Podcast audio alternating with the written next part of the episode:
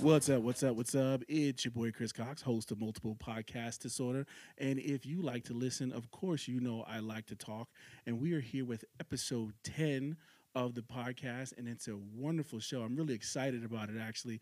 We have a special guest, uh, not necessarily live in the studio, but uh, across the seas, live in the studio. We have uh, our special guest, Ranzo. He is the host of, or the creator, content creator, host of the uh, Black Experience Japan uh, YouTube channel. He's also on Instagram as well and Facebook, and just um, gives African Americans and people of color or anybody a really good insight as to what it is to be a person of color uh, living overseas. And it is amazing. So I just want to say thank you and welcome to the show, my friend. thanks, man. Thank you for having me. Oh, no problem. I, it's a it's an honor. Like I said, I, I kind of we talked off or before the recording. I said it was an honor me as being a fan, being able to reach out to you and have you say, "Hey, yeah, I'll do the show." I mean, it's kind of cool. It's kind of surreal because I've seen your your podcast and when you upload videos and you're in your room and it's black and white, I've kind of seen that. So it's surreal being able to see that right now, and I'm actually talking to you. So again, thank you for being on the show and um, gracing us with your presence for episode 10 in our season two. Uh, so I want right. to hop into it, and then Rans, I want you, if you can, is just uh, explain to everybody who maybe hasn't seen or heard of Black Experience Japan, give them a, a, quick rundown of what it is and also where on social media that they can find you. Because, you know, social media is everything these days, and that's where we find one another. So just let them know a little bit about you and as where they can find you on social media. All right, nice, man. Uh, so the Black Experience Japan is a YouTube channel where uh, we're trying to actively uh, change the narrative around Black people right? Um, we're trying to put a lot of positivity out there, um, you know, as it relates to who Black people really are, right? Not what the media tries to portray. Um, we're trying to give people an, uh, an accurate depiction of who we are. And, um, you know, we started in Japan. So there, right now, there are stories from Japan, Singapore, China, Vietnam, South Korea, uh, uh, black people primarily, right? We only interview uh, like black people. It's about the black experience um, across the globe.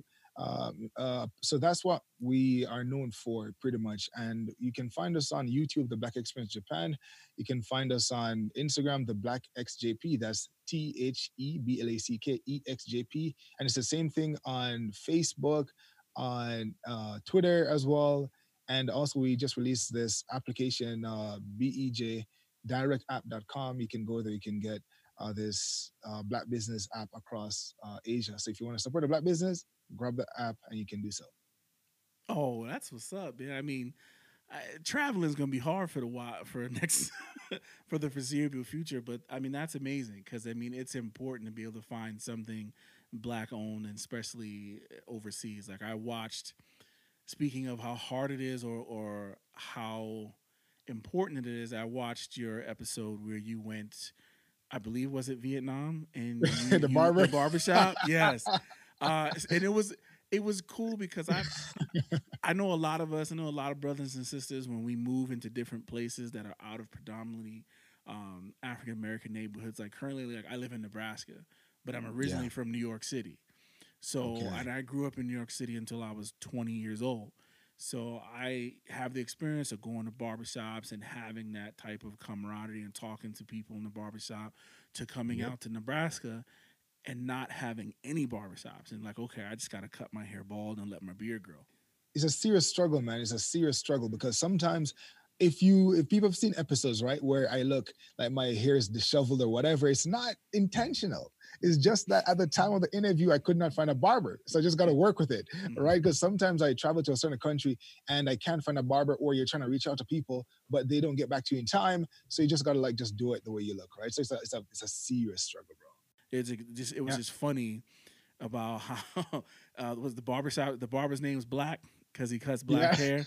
And you know and it was it, it, it, was interesting how our culture or our perceived culture has reached uh, such a global level uh, I was just in a video where I was um, recording a video before he came on talking about that. Um, I'm going to release a video uh, at some point this week, I believe. Uh, so the I was in Canada, right? I'm originally from Jamaica, right? Okay, so that's that's where I was born. I was born in Jamaica, grew up in Jamaica, left for Canada. Um, and uh, so I was living. So Canada now is my home, right? So I guess I have like three homes now. So I'm like Canada, Jamaica, and Japan, right? Um, and even though like my family live in uh, New York, Queens, actually, my mom, my dad, my brothers, my sisters. Um, I only have one brother in Jamaica still.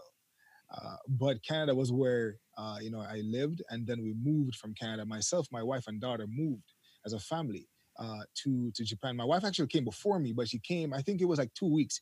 And the plan was for me to follow her after a month because I had a business back in Canada. Okay. So I was just trying to like wrap stuff up or whatever, and but I couldn't wait. so I came two weeks earlier. So I'm like, and the, the second week I'm like, okay, we gotta go. Uh, we're leaving. Um, so we left and we came here, right? Uh, so the the the the main thing was teaching English teaching. That was the the function because when it comes down to Japan, uh, there has to be something that that grounds you within the country, right? So it's uh, you can come. It depends on your passport. You can come for three months, right? If you're an American, Canadian, whatever. But you can't work. You can't do anything like that. But if you want to stay and remain, um, you have to find somewhere. Uh, find a job, right? Something to to keep you here. So study uh, or work usually is the two easiest ways um, to get to Japan and remain here long term.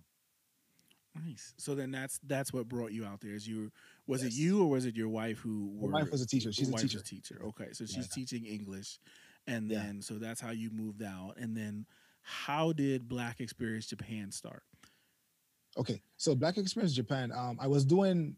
I had a, I had a YouTube channel before. I started uh, a YouTube channel in 2016 first, and that was Ranzo in Japan. I've since changed the name, uh, but it was Ranzo in Japan, and that was uh, just vlogs, right? So before even the vlogging began, I start. I was doing live streams, right? Because like I'm a live streamer. That, that's how I started actually. Actually, in the social media thing from Canada, I was doing Yeah. live streams, right? Um, so I started live streaming, and then people were saying, "Hey, why don't you start YouTube?" I'm like, "Okay, I don't." I'm like, okay, why not? So I just started a YouTube channel, and the first video I made was about me. Um, what was it? Uh, I think it was either the barbershop video or driving through Tokyo in the go kart. Uh, that was actually fun. I'm not gonna lie, people don't like that, but I'm like that experience is like fire, bro. Like I like driving. I Yeah. like driving. I'm like, I'm like, I love driving in Canada. Like I drove all these different whatever, but I'm like a, a car guy. So like driving through through Tokyo was an experience, bro. And you know, they told you not to drive too fast, but I was taking out, I was, you know, I was out on the road doing something, something, you know what I'm saying? right? But it was fun. Uh, so that was the first video. And then um people kept asking me, because of course I'm a black person in Japan. Yeah. And they're- they're asking, like, some people are like, Snap, I never knew there were black people in Japan. You know, like, what is it like being a black person in Japan? Uh, so those questions were coming a lot. Um, and then also there was, I got some some hate from racist people. It's one thing when once you're Hmm. online as a black uh, creator, man, it's something you can't avoid. You can't escape it. Like at some point of your journey, you'll you'll experience that, especially if you get uh, uh, more visible, right? So I'm like, you know what? Let me. I wanted to do. I'm like, you know, let me um tell people what it's like, but I never wanted to use myself alone because I felt like if I use myself, it would not be sufficient, right, to paint an accurate picture of what it's like to be black in Japan. Because of course, you you have black people from all over the world, right? Uh, and then there's so many factors that influences your experience, right? So I wanted to make sure that I gave as a very as diverse as possible um of a view right? Because i think that would paint something more accurate for people. So i'm like you know what? Let me get different people from different backgrounds uh you know that did different uh had different professions etc and uh, put this forth to the world so people can actually get an understanding of what it's like. And also a part of it to be honest was to sort of answer some of the questions that uh, not the question but i felt like some of the racist people that were messaging me and commented on my my live streams and stuff they had this twisted idea of black people.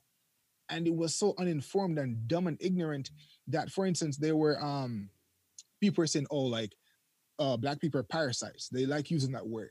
That black people wherever we go we try to like take away from wherever it is right? So you'd go to this country or you you know like uh black people are trying to take away from the culture. They just go there to take take take take. But they're not contributing i'm like first of all that's inaccurate. The reality is most of the black people in japan in particular are people who are contributing to, to society. You can't be in Japan for the most part unless you're contributing something. So almost every black person, maybe nine out of 10 black people in Japan are actually contributing actively um, contributing to the, to the society. So I wanted to show people these black people. Like I wanted to, it was more also a profile piece to show people who the people were, right? Mm-hmm. Not necessarily about just them being black, but I wanted to introduce the world to these people, and that's why you saw the way the videos are. You feel like you know the people, right? It's like you know you're you're, you're getting to, to know a person because I wanted people to see the person as the human who they are, right? So if I'm interviewing uh, you know, I don't know, like someone just a, a name, random name, like Rick, for instance,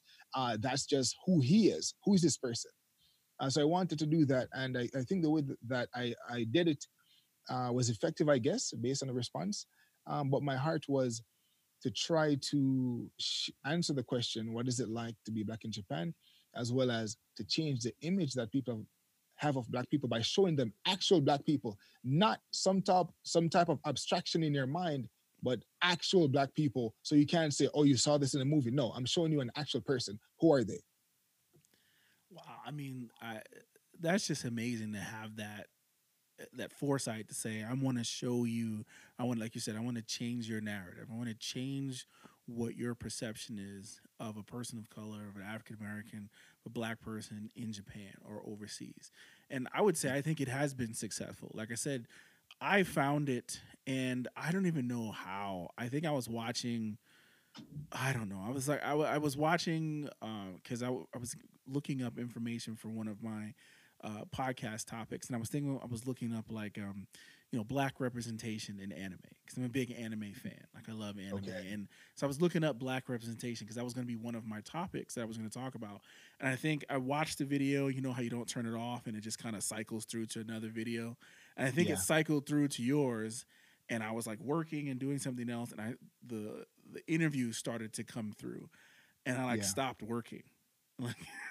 And I, mind you, mind you, I'm at work, and so I'm st- I stopped working, and I was just sitting there, just completely enthralled with this interview. And I think mm-hmm. it was a young man, and I forgive me if I can't remember his name, but it was a young man who was talking about he had came there and his experiencing uh, uh, of feeling free and not having the fear that he felt back in the United States. And he was talking about he's like active in the arts and like dancing and things like that. Like he was still trying to navigate his way, but he was still trying to do something to be productive in society. And I oh, remember just sitting there watching this this interview, and I'm just like, okay, I'm gonna click on the next one. and I'm gonna, I think I ended up going through like three or four of them at a time, okay, and okay. Wow. really felt like. And I wonder if anybody's ever asked you has it felt like your videos have encouraged more black people to come to Japan or follow that dream to go overseas to in, in, to any you know South Korea, Japan, Singapore, wherever it is. Do you has anybody ever yeah. told you that? Oh, that oh yeah, yeah. I've actually seen uh, full circle stories where someone saw the video mm-hmm. and then I met them in person. So they saw the video and yeah. then they made it to Japan and then we met we met up, right? Yeah. So I, have seen that a few times, and also uh, even before I started doing episodes in Vietnam, when I went to Vietnam, people reached out to me that actually went to Vietnam as a result of just watching the videos. They never had anything to do with Vietnam at the time, mm-hmm. but I guess people just felt this bug or they were inspired to just go somewhere. Yeah. right to just explore somewhere else go to a different culture so that has also been the case as well but people yeah that's definitely it has happened uh, right and, and yeah Mm-hmm. And I, I think for me, because I've had this discussion with my wife, you know, a lot. I think for me, the thing that continued to get me is it, the underlying theme that no matter who you interviewed, safety and feeling free mm-hmm. is what everyone felt. Like yeah. you, you interview, you interview you with your documentary because I watched the documentary as well, and yeah. um, you talked with the African American gentleman who's was a newscaster uh, mm-hmm. or, or um, like a broadcaster. Very like he had definitely had a voice for TV and radio. Like it was, yep. he, he, he, just sounded like he should be my professor yeah. at some point. And he uh, is actually he is a professor. professor like I'm like I need him in a class. Like I feel like he should be grading a paper. Um, yeah. but I watched that and I felt like, and hearing him say to be a free man, not necessarily a free black man, but a free man, and he's been living there for over forty some odd years and being a free man. years, yeah. 40 and it was just No, 38, 38. 38 years yeah and it's Yeah. like being a free like that's something like i can't get out of the back of my mind like Mm-hmm. especially with all of the social unrest all the systemic racism we're facing here and it's now being brought to light again just because of the more video we have it's like Yeah. to have that feeling of being free like i wonder what that feels like and how much of a burden that really is lifted off of you like can Yeah. you speak to that a little bit I was talking to someone recently, and the, I think one of, one of the reasons why it's such a a stark contrast or difference, or why it's so profound, is that when you compare where you're coming from, right, Mm. and Japan, it's like even even for myself, like Jamaica. Maybe you've heard Jamaica has a reputation, right, when it Yeah. comes down to like crime or whatever. Right, so it's like I was talking to my wife yesterday. I was sharing a story about when I was in high school and uh, these guys are trying to come into the school to rob people, right? And uh, how how I I pursued one of the guys or whatever. I, I sh- she's like, "Well, you never told me this story or whatever." But Jamaica is tough. It's a rough place. It can be Yeah. a rough place. So you have to be almost always on. As someone said, who I interviewed from America, you always have to have your guard up. Like every time, once you leave your house, you have to be that person. You have to be ready to go at any moment in time. It's just a reality. So coming from a place like that, or even what I've heard from people within America as well, to come to Japan where that's not even needed. You're like, what? You know, you're walking around like it's it's something that it's so different that it becomes it's immediately apparent. The moment you disembark the plane, you exit the airport, you're walking, you you get the you sense it, the the the the tranquility. The place is calm. Like you, I I even for instance, I'm living here. I don't even hear my neighbors. Okay, I don't even hear my neighbors. They probably hear me, but I've never heard them. Uh, the place is so quiet, so peaceful that it's like unlike anything else I've ever experienced. Um, so I do concur with what they say. I do agree. Uh, sometimes I do these social experiments, not online, but I just put like leave stuff just to see how it goes and no one steals it, right? Uh, that whole thing. So it's something that uh, I've been stopped by the police twice, and uh, the first time I was live streaming. So, but the police was they were actually polite. I'm not gonna lie. Like I was live streaming, so I wanted. I'm like I captured it. So I'm like, oh, I kind of went with the flow because I wanted it to say because I wanted to show people, okay, what is what is it like to be stopped by police in Japan versus anywhere else? So look, I'm a, you know, I, I was live streaming, so th- I'm not going to turn it off. I'm like, I want to see what it was like, right? So the guys were there. They said hi to the camera. Um, they did search my bag, and uh, for me, I wanted the whole thing to go through because I wanted people to see what it was like. Um, but they, they were respectful in- terms of like different experiences I've had. Like it was different. It's a different encounter. Mhm. Uh, the second time now was a little bit more. I'm like, hmm, because I was riding from Tokyo to Mount Fuji, which is quite far. It took me like 15 hours. Um, I stopped before I reached uh, Mount Fuji. Though I went to uh, the Suicide Forest there, uh, but I was riding, so I left early in the morning. Morning, and they stopped me, and um, it seemed like they wanted something. You know, when a police officer stop you and they're trying to like search for something or asking you questions where you're like, okay, there's nothing there, but they're trying to find something. So you do have there's a a difference between those two encounters. One was okay, the second one was like questionable, but it still it was fine. Um, you know, I brought up some conversation, to, told them what, where it was going, and they were they could not believe it because it was just like crazy. you know, it's like Yeah. who rides that far on, a mamachari, which is like a, a grandmother's bike, right? It wasn't a mountain bike, bro. I was one of those tiny bike with a basket on the front. That was what I rode. That's crazy. and Anyways, for 15, 15 hours like one one five 15 hours yeah, one five. It was fun though, bro. Man, Japan is beautiful. To just go on the countryside, Yeah. it's beautiful. uh, But yeah, so but that was a, a encounter. So I never felt though like they were gonna kill me or my life was in jeopardy. It's like you don't feel that when you're walking in Japan, right? You Mm. feel at ease. You don't feel ever that you need to defend yourself or something might happen where you need to defend yourself. Um, so you do feel that peace, man. So it's something that you will feel when you come here. If you're coming from any other country, um, I think Japan is the safest country in the world. Japan or Canada, I think it's number one or, or number two, but you feel it, especially when you're coming from somewhere where where you're not used to that type of lifestyle. It's even a much bigger deal for you. I, I, I, like I said, again on my small level, coming from New York, and I grew up in between the Bronx and Brooklyn, and I grew up in the mid '80s and '90s. So it's like it was like the wild wild west during that time. Like pretty much everything was happening. So that Yeah. feeling of I need to be outside. Like if I'm outside, like you said, you have that armor up because you're ready. If someone's got to test you, you got to be able to like respond back. You can't just put your head down and walk away because it's not. They'll just Yeah. follow you. It's not going to go away. So having that, and then moving to the Midwest for college, so moving to Iowa first for college in a very small place in Iowa, it was like? Like where where did I just land in? It was completely different. I mean, and it had its pros and cons, but it was completely Yeah. different.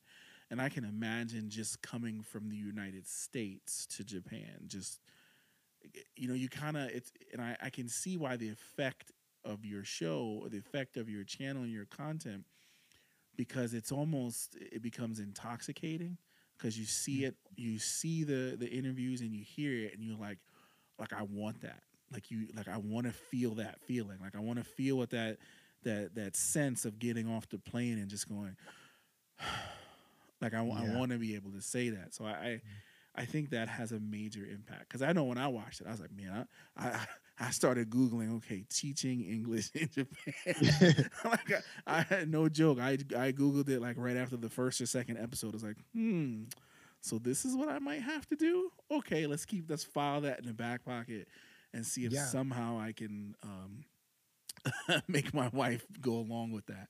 I don't know, but it's it's an it's an experience, man. That um I think, like for instance, my plan was to be here be here for one year, and it's not a, uh, an uncommon story. Most people come here for a year or two, and they end up living for like a decade or more. So it's like so you get an idea. You might hear something online, right, about Japan, and then you venture to Japan, and then you find yourself falling in love with Japan, and then before you know it, it's not ten years. I'm still in Japan. So that's a common story where people come just for like a brief, like a stint, right? One year stint, two year stint, and then people just remain. 25 years later, still here. mm, And that just shows you how, uh, you know, just how the country is. Because someone you could, you can imagine something from outside, right? And you come in, you're like, snap, this thing sucks. I'm going back home, right? But imagine you come here and then you see what it's really like. And then most people decide to stay because walking around, I don't worry about my wife being out. I don't worry about my daughter being out, right? I'm not, I'm not, I'm at such peace when she sometimes she's like, oh, I'm going to the store. I'm like, it's like midnight. But I don't feel any way. I'm like, okay, she can go to the store at midnight and she's fine. I'm not like looking, I'm like, okay, let me come with you. I don't have to go, right? I'm just there. She goes, she does whatever she got gotta do, she come back in. So it's something that you feel, man. I gotta say, uh, hopefully it remains this way, but it's something that is very, very different. And that's what we want. You want to be able to live in a society where you're safe. You don't have to worry about people trying to rob what you have. You don't have to worry about your wife or your daughter, um, anything happen to, to them like that. Uh, you know, you just you're you have this peace of mind. Of course, there are other things in Japan that you got to worry about in terms of in terms of maybe like um maybe emotionally, like emotionally and stuff like that. You like as a black person, you don't really see many black people. Um, you might miss certain things when it comes down to like you know the black culture, some of the foods and stuff like that. Um, but for the most part, what you gain in return, I think it's a, a good exchange, a good balance, right? But it's a peaceful place, man, and uh, I think it's a decent place for kids as long as you can navigate the like the bullying aspect of it. Some people face that, some people don't. Um, and then some kids also have the identity crisis. My daughter was asking me some questions at one point. Um, so you gotta find. So there are certain things. So there are drawbacks, but there's a lot of positive still, right? Even the life ex, uh, expectancy of people rises when you move to Japan. You know, so it's like a black man live longer when you come to Japan, right? A black woman lives longer when you come here because clearly you ain't going. No one, no one's gonna kill you, right? You're you, you'll die faster of old age or some natural causes than than someone killing you or something else like that. So um, it's pretty cool. awesome. I and I was I kind of wanted to jump into that because I, I had a discussion with my wife this morning. We were kind of talking about that because I told her how excited I was having this interview and then going back and forth, and then of course for everything. And, and my wife is a community organizer. She's a very, very much in she's community organizer and also an activist. So Okay. and my wife is uh, Hispanic. She's from Guatemala. So she's been very big into you know uh, DACA and the mistreatment of immigrants and Mm-hmm. um, especially now with COVID nineteen in the U.S. and it's very big in meat packing plants, and a large group of the employees are um, Hispanic, and the mistreatment there. So we kind of had a, a, conversation about like, well, is it going to be any different moving? And she was like, it's always going to be something when you go somewhere. And we talked about that bullying, and that's one thing I was going to ask you, and you kind of touched on it now. And I want to throw this out at you, like, what is it when you do come, like, especially for children? when you mm. move and you have children and you're coming into a new school and you're coming into a new culture how does that affect children and what what is that like bullying aspect that you kind of touched on um, i interviewed someone who had uh, unfortunately her son had a really bad experience um, so she it was so bad that she sent the person back to kenya right her son um, she said what happened was because they moved from where they were initially right he grew up a certain place and then they moved i think to tokyo mm-hmm. and because he was uh, introduced to a new school where the kids never knew him. Um, so yeah, it was a different experience. Uh, so she said it was it's good to keep your child at the same place for as long as possible because they grew up with those kids, right? When I came to Japan, my daughter was really, really young. I think she was a few months old, like uh, maybe like a little bit over one years old, right? And um, so she, the school she went to, she started started to learn to know the kids and you know grow up with them and stuff like that. So they know her, the parents know her. Um, so I think the younger the better. Um, but I don't know what it is. It's like why the bullying? I guess it's just one of those things that kids do, right? Because they're different, right? So they see someone that's different and they just maybe try to pick on the person. Maybe uh, Japan has a problem with bullying. Is bullying is a thing, even if you're not uh, a foreigner. Like bullying is actually a big problem in Japan. Um, but I'm not sure. It's something to think about as a parent, right? Because for me, I don't know. My mind is like, listen, man, if y'all mess with my daughter, man, it's you're gonna have to like, yeah, I'll lose it. So my wife would have, like, calm down, right? So I'm just like, I'm just telling them, like, listen, just let these people know.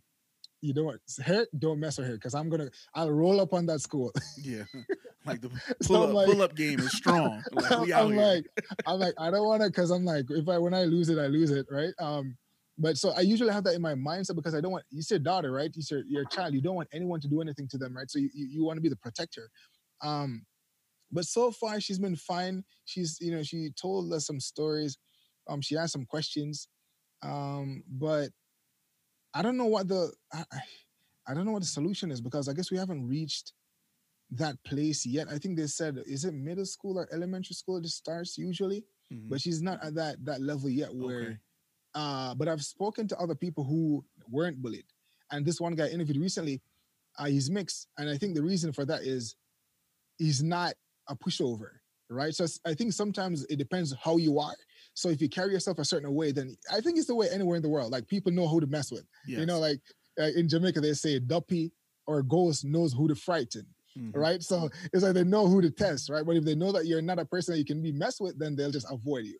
So I think if someone has that sort of like, but but I know two other um, mixed kids, um, my close friends of mine. So we met this Japanese lady back in Canada, um, and she was one of the person that helped us in Japan, right? Like when we first moved here, she was already here, she's Japanese, um, and their daughters are um, mixed, and they had bullying problems at school, like really, really bad stuff. Um, so it does happen, and, and because they're different, right? And it's so dumb because these people are beautiful. And sometimes you're wondering, like, what in the world do these other people see? But but in Japan, it's just being the other, man. If you're the yes. other, uh, there's a possibility that you might encounter bullying. Uh, I don't know what the solution is. From what I've heard, one person said that they went to their their kids' school and volunteered so that the kids knew the parent. Um, so they try to like go there and volunteer as much as possible, so the kids like the father. So as a result, they like the daughter as well or his kids. Uh, some people said, you know, like if you can get them in as young as possible, and then you keep them in that one place so that they grow up with everyone, it's a lot easier versus like uprooting them and moving them all the time. Um, so those are two things I've heard about from from what people have said uh, to me. Uh, and then of course, uh, maybe the language might be a thing, but kids learn it fast as well. Because my daughter was saying, so I guess I haven't, I haven't really, I, I, think I've said this publicly before. Uh, one thing she regretted that um, she spoke English right? She wanted to speak Japanese as her first language because she's like, now why do I have to speak English? Right? She's like, I wish Japanese was my language, right? Um, and then uh, she was asking questions too at one point. Um, like she's asking why is like her palm this color and this is this color whatever. Okay. Um, so we had to really talk to her because one thing I want to try to reinforce is for her to be proud of who she is. And so certain questions come up and you're like, snap, you never thought that these questions would emerge, but they, they come up. So I don't know what the solution is, but it's something to think about and to pay attention to, I think. So I think anyone who come to Japan with kids uh, uh, who are young, you need to they need to pay attention and ask questions and uh, maybe even talk to other parents if possible and see what strategies or techniques would work. Uh, but yeah, it's I'm not, I haven't been there yet myself, so I'm not sure what that's gonna be like. Okay, and then with you said something like being the other, and that's something I've picked up from your shows as well. As a lot of people have said, it's not that you're black; it's more so that you're a foreigner. It's like you're yeah. a foreigner first versus we don't like you because you're black. It's like we don't like you because you're not from Japan or you're not Japanese. And is is that the true sentiment? Like you just have to overcome being a foreigner first. That's what um, the Japanese people say. Like uh, it's almost like it's like a consensus, man. It's very consistent. Whoever you speak to, when when it comes down to a Japanese person, they say no, it's not because you're black. Like in their minds, based on what they've communicated to me, I'm not sure if it's the truth or not, but they say they see Japanese and then other. They say it doesn't matter where you're from. In their mind, you're just not Japanese. And then there's a certain way that some people respond or treat people who are not Japanese, right? So to, that's what they say to me. Um, I haven't really, yeah, and then and then some black people as well say, you know what, they feel cool because they feel like they they're on equal footing with like white people in the sense that what we face, they also face, right? Mm. A white person would sit on a train and then would, someone would get up as well, right? Someone would criticize a white person as they would criticize a black person. So you don't feel like, but then again, there are some areas where that might not be the case, where there might still have some type of privilege, right? Maybe some positions that they hold or um, some schools that might want, uh, I don't really know if it's a thing, but you know, like there's some some things where, like apparently I've heard that half half um, Japanese and half white people get treated differently from half black and half Japanese people as well. So there's still a little thing is still there, but for the most part, um, there are things that we share, mm-hmm. right? Common struggles as foreigners. So like foreigner struggles yeah. is shared regardless of who you are. Awesome. I again, I it's it's just mind blowing to see because anywhere else you go, you, you kind of feel like it's black people that culture and then white people. And to hear you say like we're all just sharing foreigner struggles mm-hmm. again it's part of that intox like i, I kind of want to feel that kind of want to go. I kind of want to just see what that feels like. So i have that education in my brain to talk to other people. Or even when you're having those race conversations here in america you're like well no this is specific to us. Because if you go to x y and z country it's different there and so it's just it's good to arm yourself and figure out how to explain your plight by using other analogies in other countries. And I think yep. th- I think that also leads to partly why a lot of people want to experience being in Japan or experience being in uh, you know at Korea or, or, or Singapore. And then speaking speaking about Singapore, is that like a new because again, I watched some of your again because I, I, always watch. I, I, shouldn't even say some. Like I watch them. like I am a legit fan.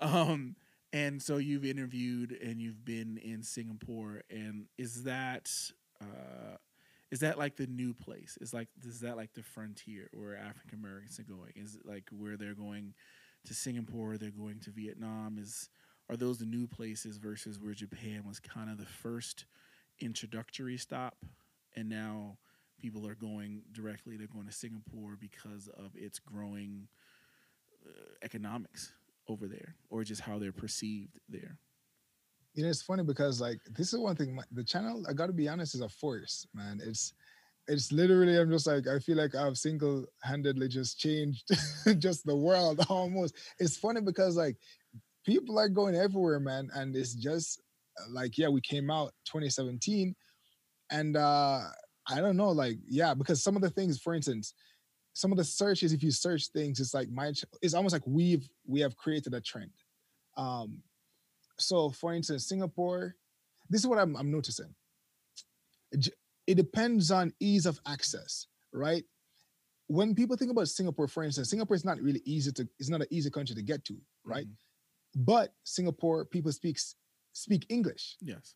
So there's not this barrier. So if you're thinking about okay, like what's the easiest place for me to go to and you know get settled and uh, and maybe assimilate or whatever, um, Singapore would be a good option in that you don't have to learn a language. There's like Singlish and stuff like that. You can learn that, but you can get by and do really well speaking only English, mm-hmm. right? In Japan, if you speak Japanese, you have an advantage.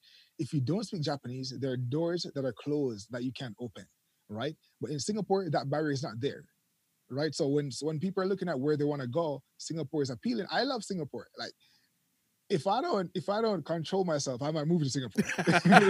I'm not even joking. I'm just, every time I go, bro, I'm like I was there in February and like man, like I'm like I love this place, man. I love Singapore. So I'm like if I the, the reason one of the reason why I, I haven't moved is because I'm like every time you move, it's like you got to get used to a place and, and understand the system and learn how to uh you know like there's all these things so i'm like man do i want to go on just to learn how this place works and all these things um, even though more established and stuff now.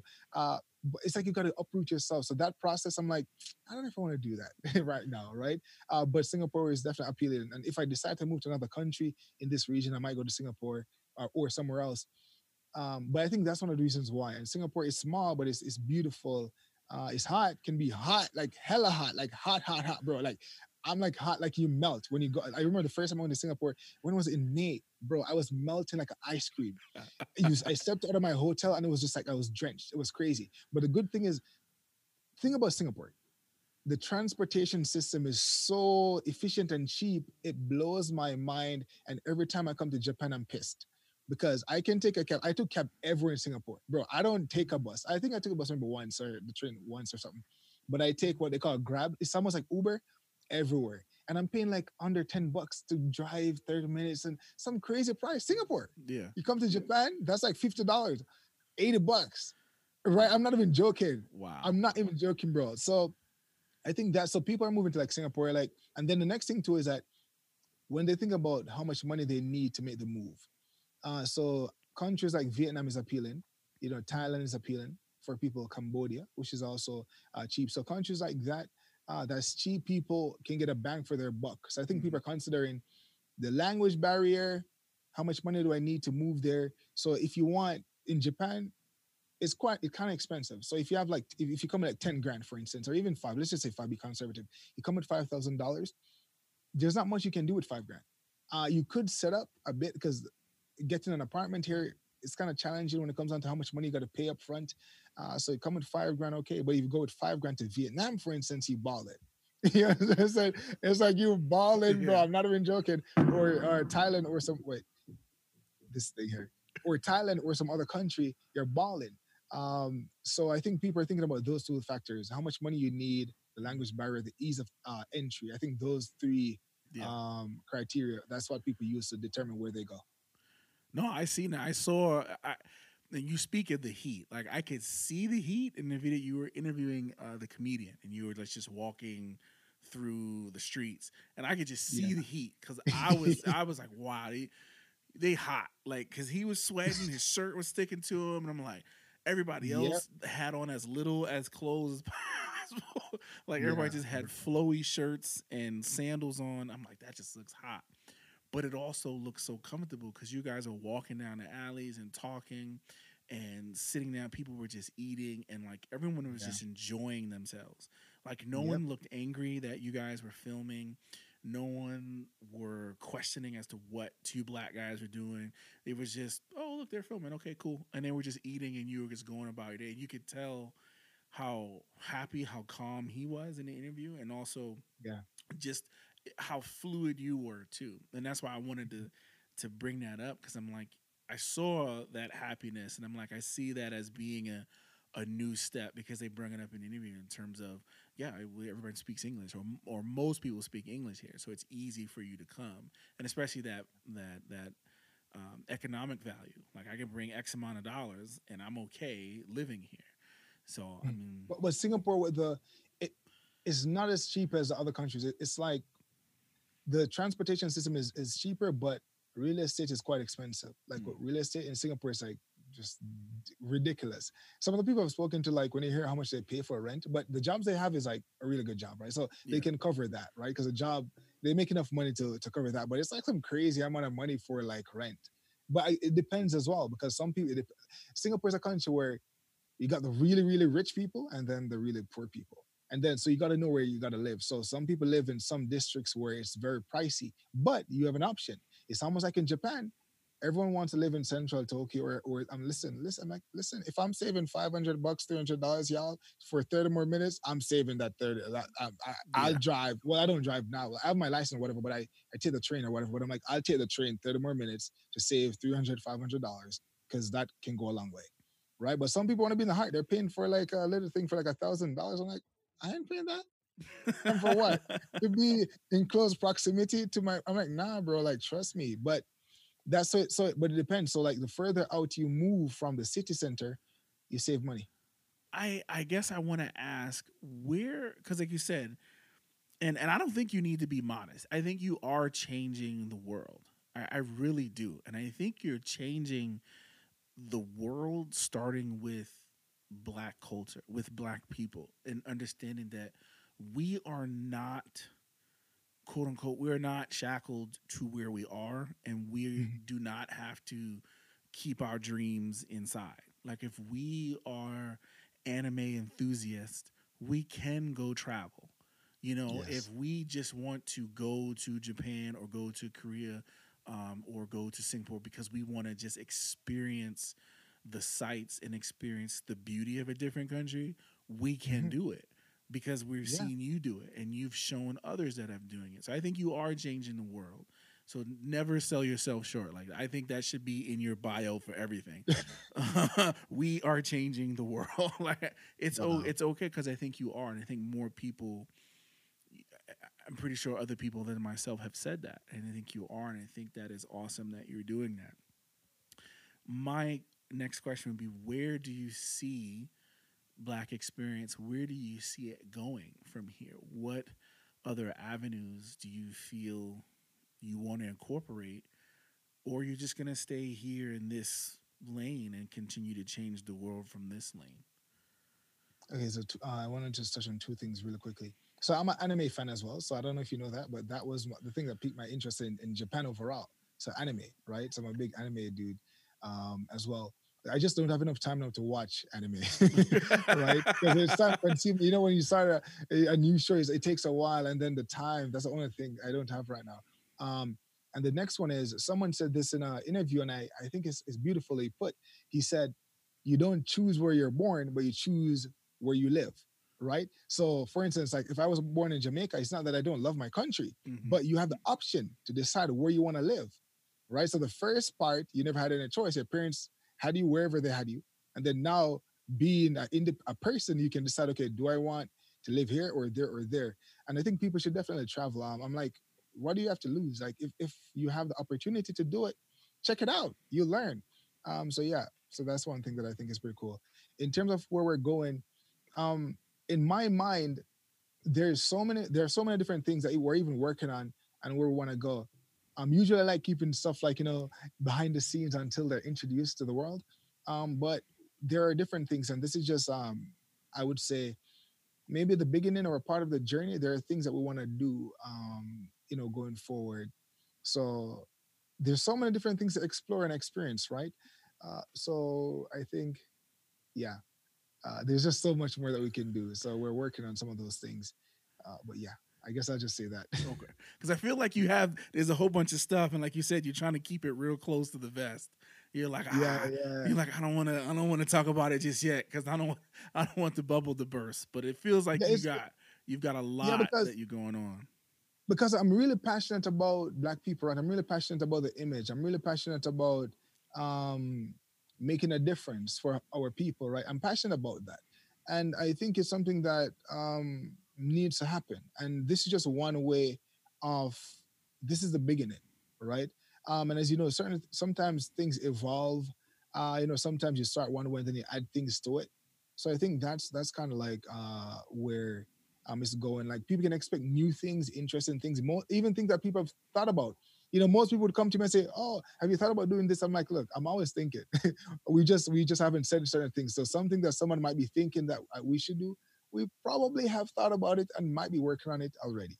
All right, yeah. Got it. That's great. Because I, like I just, like I said, you, you are changing the world, and I think whatever avenue you decided to go to, or whatever things that you're working on, they're going to be just as well, just as well received as your initial channel, as the initial interviews and documentaries, because you can see the growth within the interviews, and then even when I watched the documentary, I was like, this is so well put together. It was so yeah. well done and so well edited. You know the thing, the, the the next thing too is that for me, everything that I've done, I know there's a lot for me to learn. Um, like one thing that sometimes happen is the audio and uh, it's because like when i'm recording i can't monitor the audio simultaneously so sometimes certain things happen I'm like oh snap and i realize afterwards and i'm like oh my god oh my god but because i travel I can't really just say, oh, let me just change this thing, right? I gotta like fly to the person. I'm like, I can't just fly tomorrow to, to reshoot. Um, and sometimes the, the, the interview was good. I'm like, I gotta find a way to make this work. Um, but the more I, I, I, do things, I learn. I, you know, I see the mistakes I make.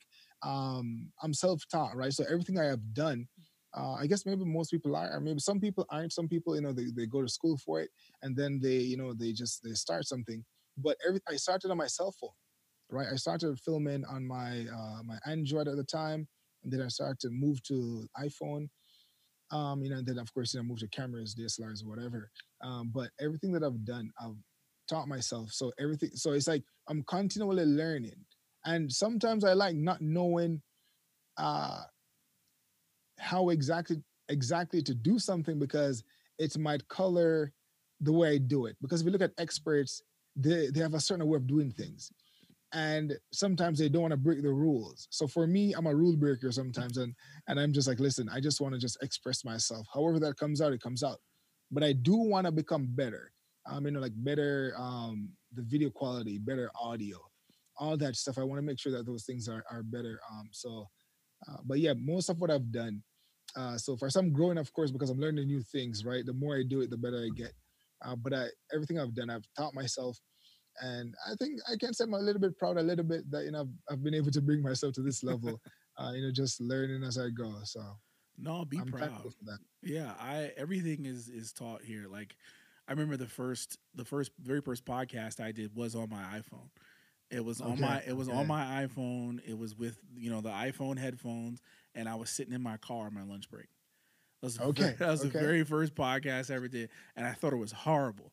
I think we all think the same thing with our first project, right?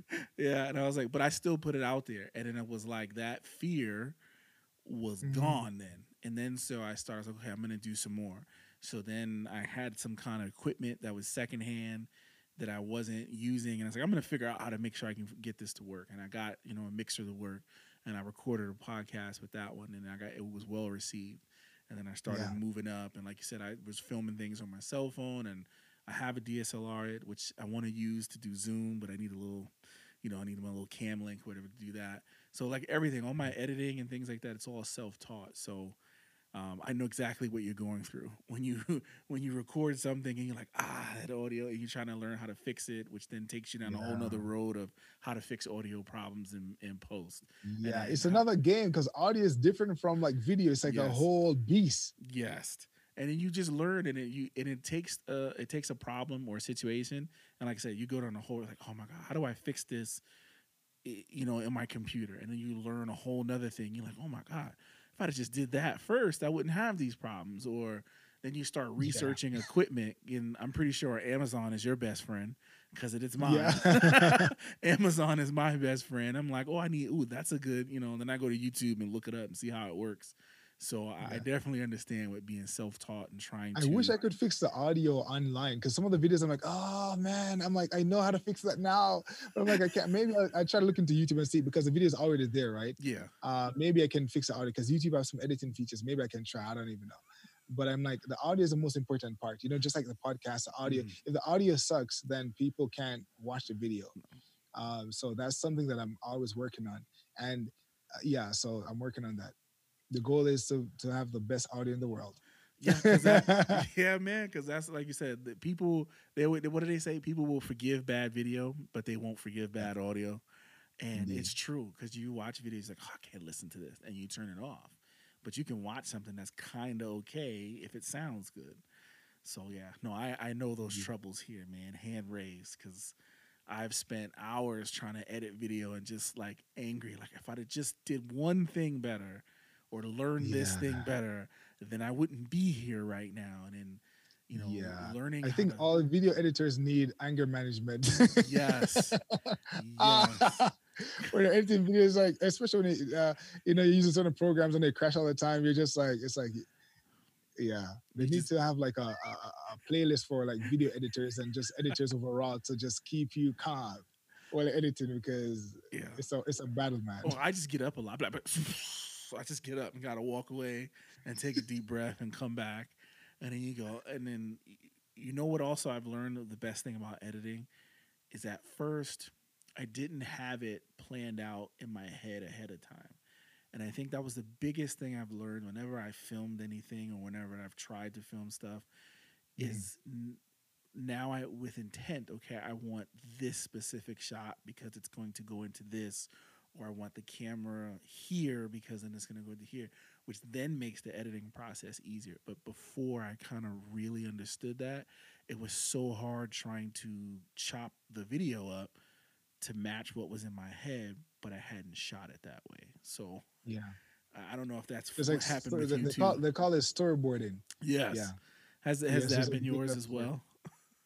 No, yeah, yeah, yeah. Usually, yeah, sometimes. Some, but now like I'm better at it, so I plan like how I'm gonna do it in my head. But before it's usually like, oh, maybe I might need this shot, and then you have so much footage, and you're like, oh my god.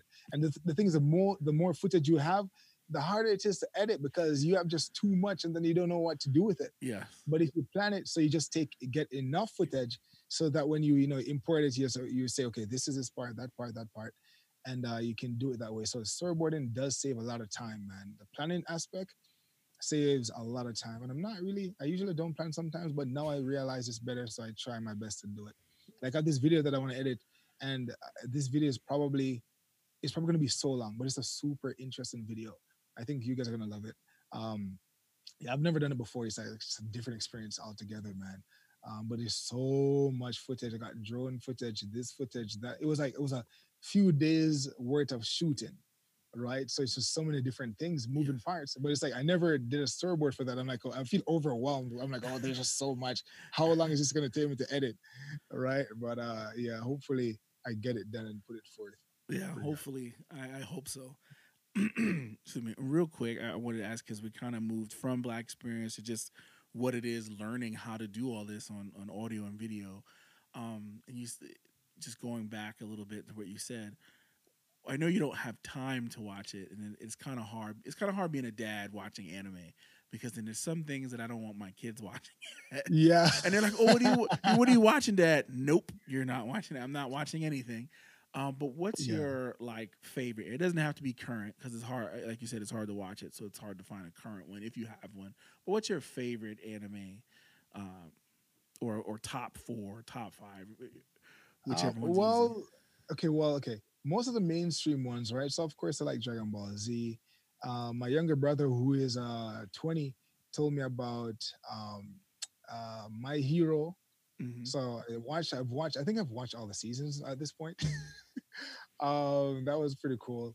Um, and he told me about uh, Dragon Ball Super. I never knew that existed at the time, but so I watched that too. But so those are pretty cool ones. But I do like Bleach, but not all of Bleach. But I like Bleach. Um, some parts of Bleach I like. Some parts I'm just like I don't know what they're trying to do. But Dragon Ball Z definitely. Um, um, My Hero Academia. I like watching that. Naruto, of course. Um, I like the story a lot.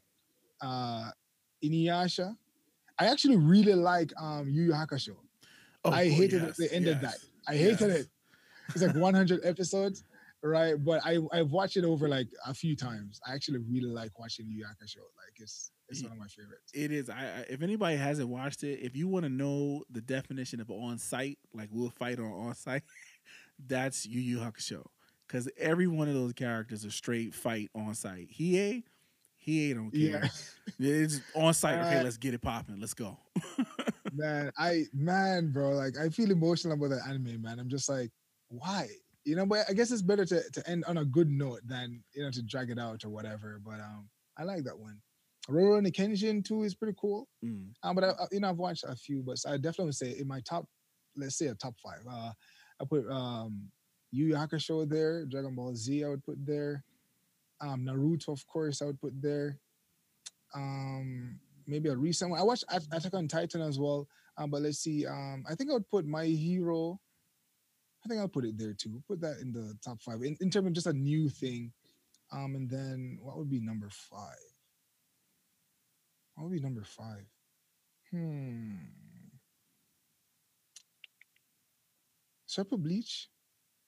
I don't know, like I, I have watched One Piece, but I'm not a big One Piece fan. You're probably a big One Piece fan. Eh? You know what? No, I I didn't get I into One it, Piece. I didn't get into it. Like I like it, but I didn't mm-hmm. get into it. The, there's only one anime I'm not a fan of, and it's just me funny. I'm not a fan of Dragon Ball Z. Yeah, oh, um, I love it.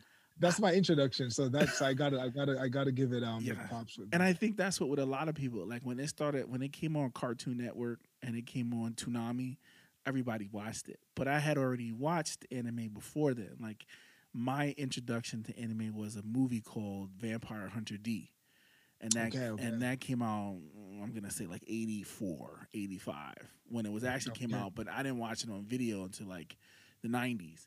And that was like my like introduction was that. And I watched like, you know, Baki I like I watched the old Baki like um mm. OVA. Like I watched the old Baki. I watched the uh, sequel to Dragon uh, to Vampire Hunter D.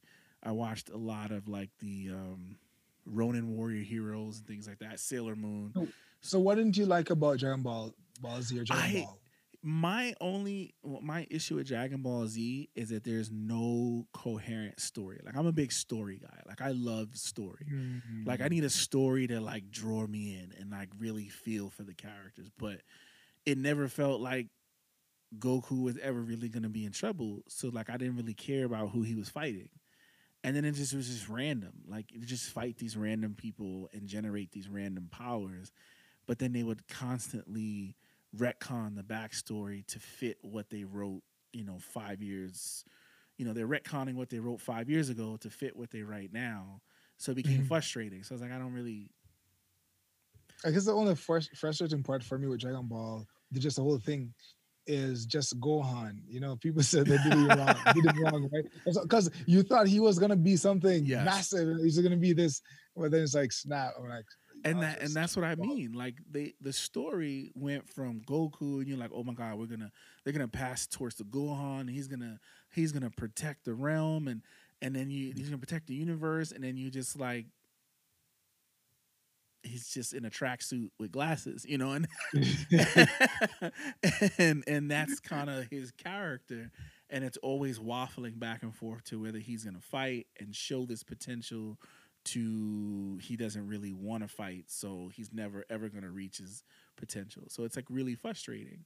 So like I'm yeah. a big like I'm a big story guy, which is why My Hero Academia like really had me sucked in because of watching that story and that progression and I was mm-hmm. just like, wow, like okay, like I got hooked the first episode I watched. And then it's an emotional anime too. Like I think it tugs at your heartstring at different points.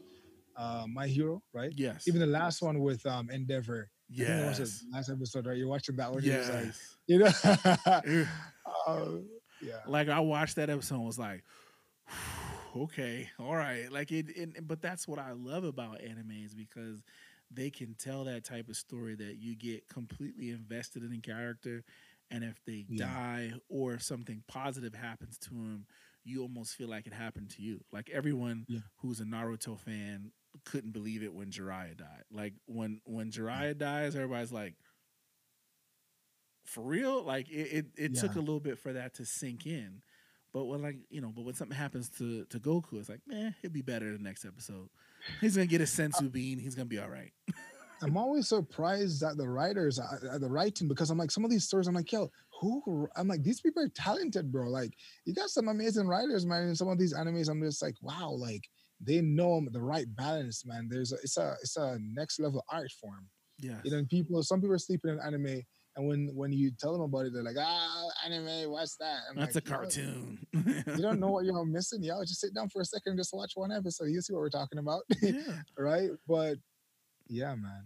I, I just I just love it. I I love it because it can take so many different genres or art forms and bend it into a show and really make you I mean, I mean completely fantastical elements. I mean, people strong enough to like crush mountains and and Mhm. fly and whatever it is, but they ground it in that emotional reality. Like you, they Yep. still love someone or they still care for their friends or or vice versa.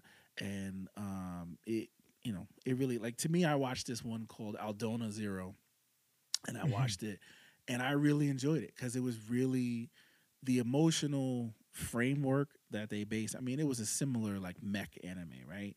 But the Mhm. emotional framework they put around it made me care about it more. And I was just like, wow, the characters, when certain characters died or got hurt in it, I was just like, like I couldn't watch it for a little bit. Like, like I was like, okay, I gotta take a break. I gotta take a break. I can't watch it right now. Like I'm too messed up. There's one thing about I like movies and I like anime, but there's one thing about these things that usually bothers me. Um, it's the ending. Because even a good book, so it's like movies, anime, sorry, for the recording, movies, anime, a good book. As, as I'm talking about fiction um, in particular, right? You get so invested in the story and then it comes to a conclusion because it has to happen, right? Yeah. It's like it has to end at some point, And when it does, I just feel like this. I'm just, I'm so, I don't know. I, I I'm left wanting more. I feel so disappointed because I'm so deep in it. So there's one thing that I started to do in my own life. I'm like, you know what? I want to try to make my life as interesting as the things that I'm drawn into. So that way I can live the reality. And when I die, that's the end. Right. But I don't want something to end prematurely because I always, I don't know, like I get deep into it, man. Like, and I'm watching, I'm like, yes, even when like Yu Hakusho end, I'm like, no, I want more. right. And any uh, um, other good books I've read and movies. So I'm like, man, because we always want to, it's almost like we're living vicariously through these characters Yes. and it's like when it ends it's almost like a part of you is almost almost dies Yes. right? Uh, or ceases, ceases to exist. And it's like man um how can i you know build my life or create my life in a way where i can live the way i am and be proud of this and enjoy this existence so that i don't have to uh find that in something else that ends and then i feel the way i feel because it's beautiful while it's going on but i'm always worried about okay when are they gonna they're gonna end it at some point is this the final season is it that one and it, even tv shows man so i stopped watching tv shows bro i'm just like it's too much for me it's too much for me man. there was this one thing called leverage that i enjoyed watching with these hackers and stuff oh and yeah. I was so into it. And they, I'm like, why did you end the show? What? so, uh, bro, I don't like those things, man. So I try my best to say, okay, what can I do in my life to make it interesting that I Mhm. don't have to like rely on these things that's gonna that will dis- disappoint me at one uh, some point in the future. that yeah, it, no, that's an amazing like as like a, a- a thought process to have. I to think of it that way. How do I make my life exciting so I don't live vicariously through these TV shows? Uh, but Yeah. I, I I haven't gotten there yet. Like I mean, my my life is exciting. I, I haven't gotten there yet. Like I'm still like I wake up, I do my routine, hang out with my kids, you know, football, coach, things like that. So that's my interesting. But I still like my shows. But I know what you mean, and it's Yeah. it's gotten better and it's gotten worse because I I've branched into watching like a lot of uh, Korean TV shows. Um, Okay, okay. I've got branched, in- and then so it's better because it's usually one season because each Kore- each episode of a Korean television show is like an hour and a half, so it's like watching sixteen movies, you know. So Mhm. like you you finish it, and it's like okay, it finished, but it's still like they only do one season. Like Korean television usually just does one season of a show, and that's it. okay, okay. Yeah, so they just do one season. And so they and then if it's a really good show, then I'm like they're not wait, they're not going to do another show. Like I watched 24 episodes of a show called Live, right? And it's it's on Netflix. It's a Korean television show. It's like an hour and 15 minutes each episode. And like some of them are like an hour and a half. Like these are long episodes, right? Mhm. 24 episodes at the end, I was like, Uh, so we're not gonna have a season two. We're not gonna follow up on the, on the next rookie class. Like, what's that? Like, I was like really tripping out. I was like, I like I said, I went to Google and started to search if they were gonna do a season two, and that's how I found out most Korean television shows only do one season. So like I was completely like crushed because over Devastated. yes over 24 episodes like i really like got to know the characters and was like man i, I really hope you know he gets his Yeah. promotion or they stay a police officer or whatever it is. And then they just said nope that's it we're done. And i'm like it ended well but i wish it didn't end. So i, I agree. all all these things like i can call to mind even the books bro like i'm just like man and it forced me to one to try to make my life as interesting uh and two sometimes i think about even writing my own stories. Because i feel like i'm like you know what? If i try to create the type of story that i want i'll write it the way that i can you know like that i can enjoy it without ending it or whatever. But of course when i die it's, it's over. But sometimes I don't know, like it leaves me wanting more, and I don't like that feeling.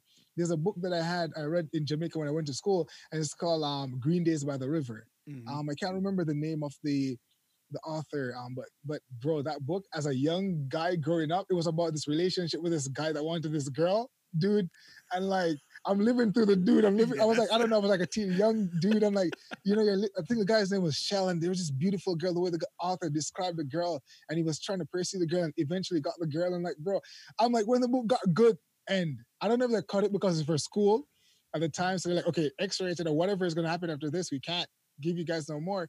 But I'm like, bro, I was searching. I'm like, where? We got Claude McKay, author Claude McKay, and I'm like, where can I find part two? It never did a part two, bro.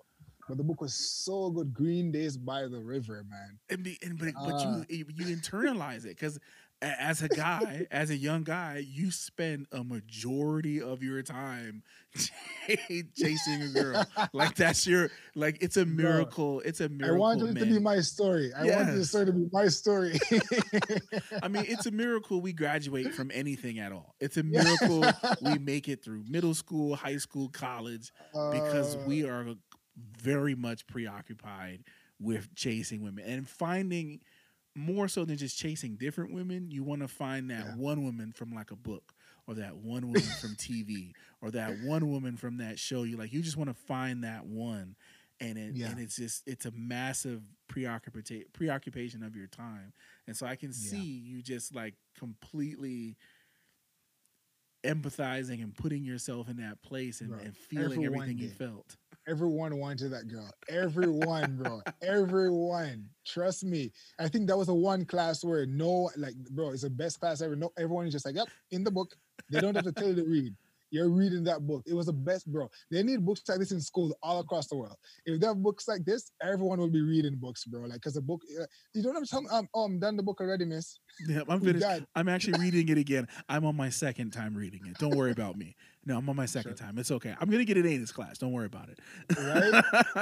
It's done. no, It's I feel you. I I was like that. I read um, Things Fall Apart in Okay.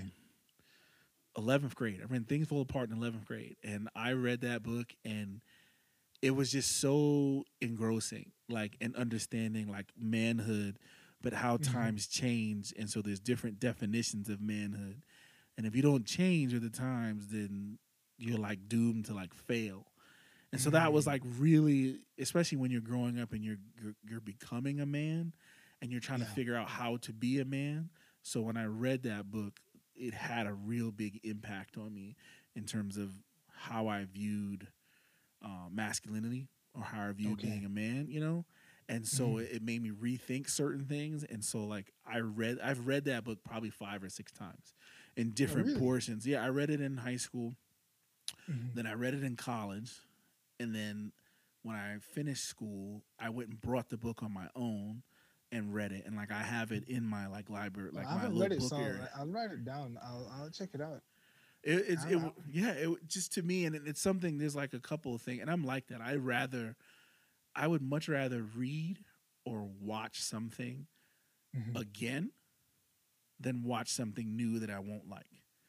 You know what I'm saying? Mm. Like I would rather rewatch a movie or rewatch an anime that I know I'm gonna like, regardless of if I've seen it already. I still Yeah. know it has the same effect on me versus okay, I'll take a chance and watch something new and three episodes in I'm like I'm done. I don't want to watch this. This is stupid. This is true. so, but I I I don't want to take up too much because I know you said you had other interviews. I want to take too much of your time. Oh, not today, not today. But Oh, yeah. okay. But um, I I really want to say this again. I'm really very thankful of you being on the show.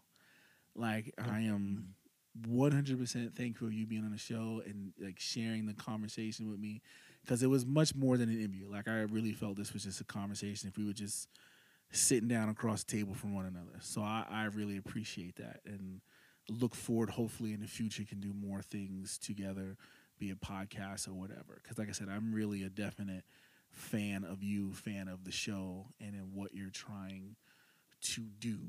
Um, And one of the last things I would like for you to speak and, and have some time to speak to the audience is eh, for those that want to travel, those that want to make their life as entertaining as an anime or as a book or want to follow that kind of philosophy what Mhm. would you say to them especially if they were thinking about making their life that entertaining or that exciting as possible and they wanted to travel what would you say to them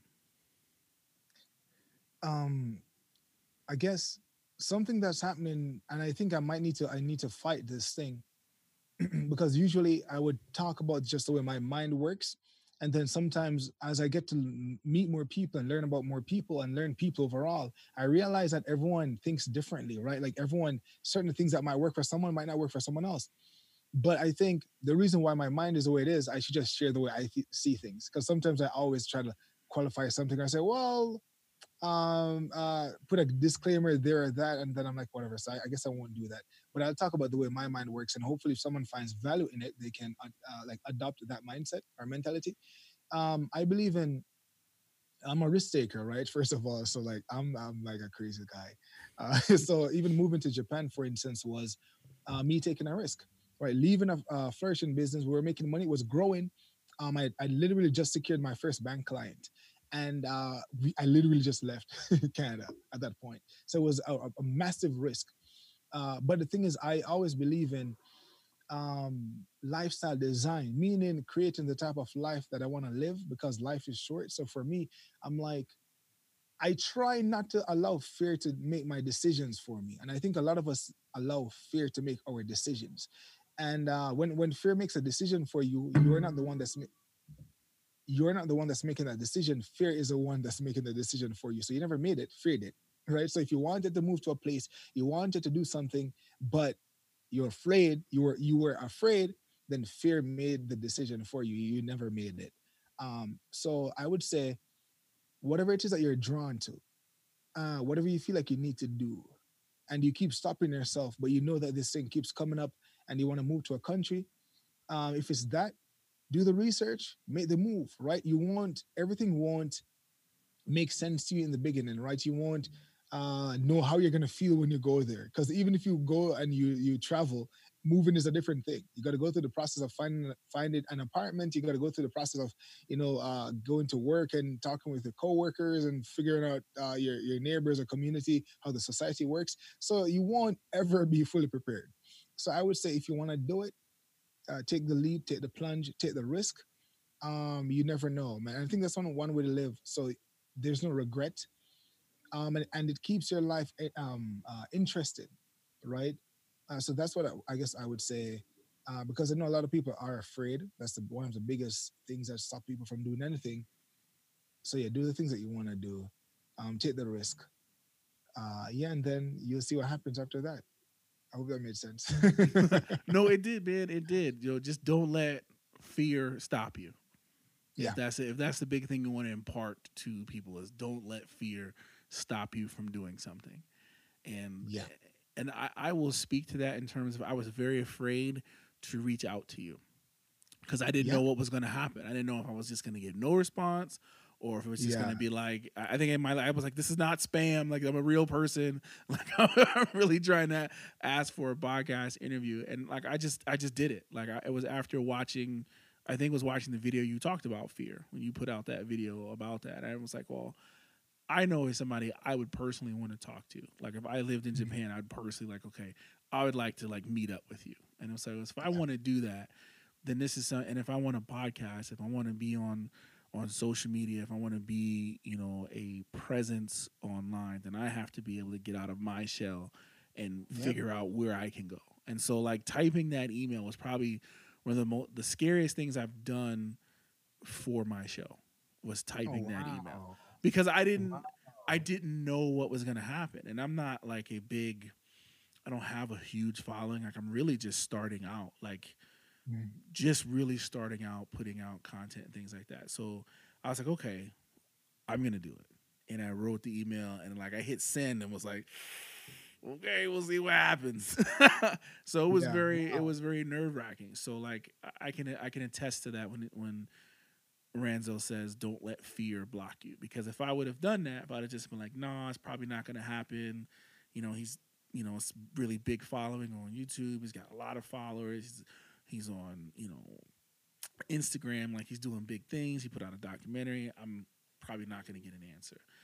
Mm, And if. I'd have, if I'd have thought like that, we wouldn't be here. So I, I just want to say, yes, I can attest to that. Don't let fear stop you from doing something. So I'm I'm glad he shared that. I'm glad he shared that because there was a time when I wasn't doing any interviews, right? There was a point where I wasn't, I'm just like, I never wanted to do any interviews yet, right? Um, but now, so now I'm like, I'm like, okay, I'm doing interviews now. Uh, but I'm glad that you said that to me. I never knew it meant so much to people, you, know, uh, to do the interviews. Uh, so now I'm like, okay, you know, if someone reached out and I have the time and stuff, I'll do it, right? Um, I saw the I saw the the email and um, I'm like, okay, you know what? Let me let me reach back out to Chris um, about the the, the podcast. Uh, but the thing is, everyone starts small, bro. Like that's one thing, you know. Like I started small, um, but one, I guess the difference with me with BJ uh, versus anything anything else I've, I've done because I've actively tried to build other things. But the thing with BJ was that it was such a it was a passion project for me. It was coming from my heart, and that was something that separated this work from anything else I've ever done because I loved and enjoyed it so much, and I'm so passionate about the cause that I was just I threw myself into it, and I was just doing it, doing it, doing it, doing it, um, and I never uh, cared about other numbers. That's why people never knew my subscriber count because I never wanted it to be about subscribers. Well, this guy has this amount of subscribers, or he doesn't have this amount of subscribers. I just wanted to be able to create what I wanted to create with the mission behind it and put it forth to the world. That was my motivation. So one thing that that did for me was it was good for my mental health because on social media, it like trust me, if you're looking at the stats, it can drive you nuts. Like it is, and it's and, and I don't think anyone really talk about that part of um creating, man. Like uh, the validation and just the way people feel when no one is watching your thing or listening to you or whatever the case is. You you, you understand? So the thing with BJ, I never experienced that because I was just doing it.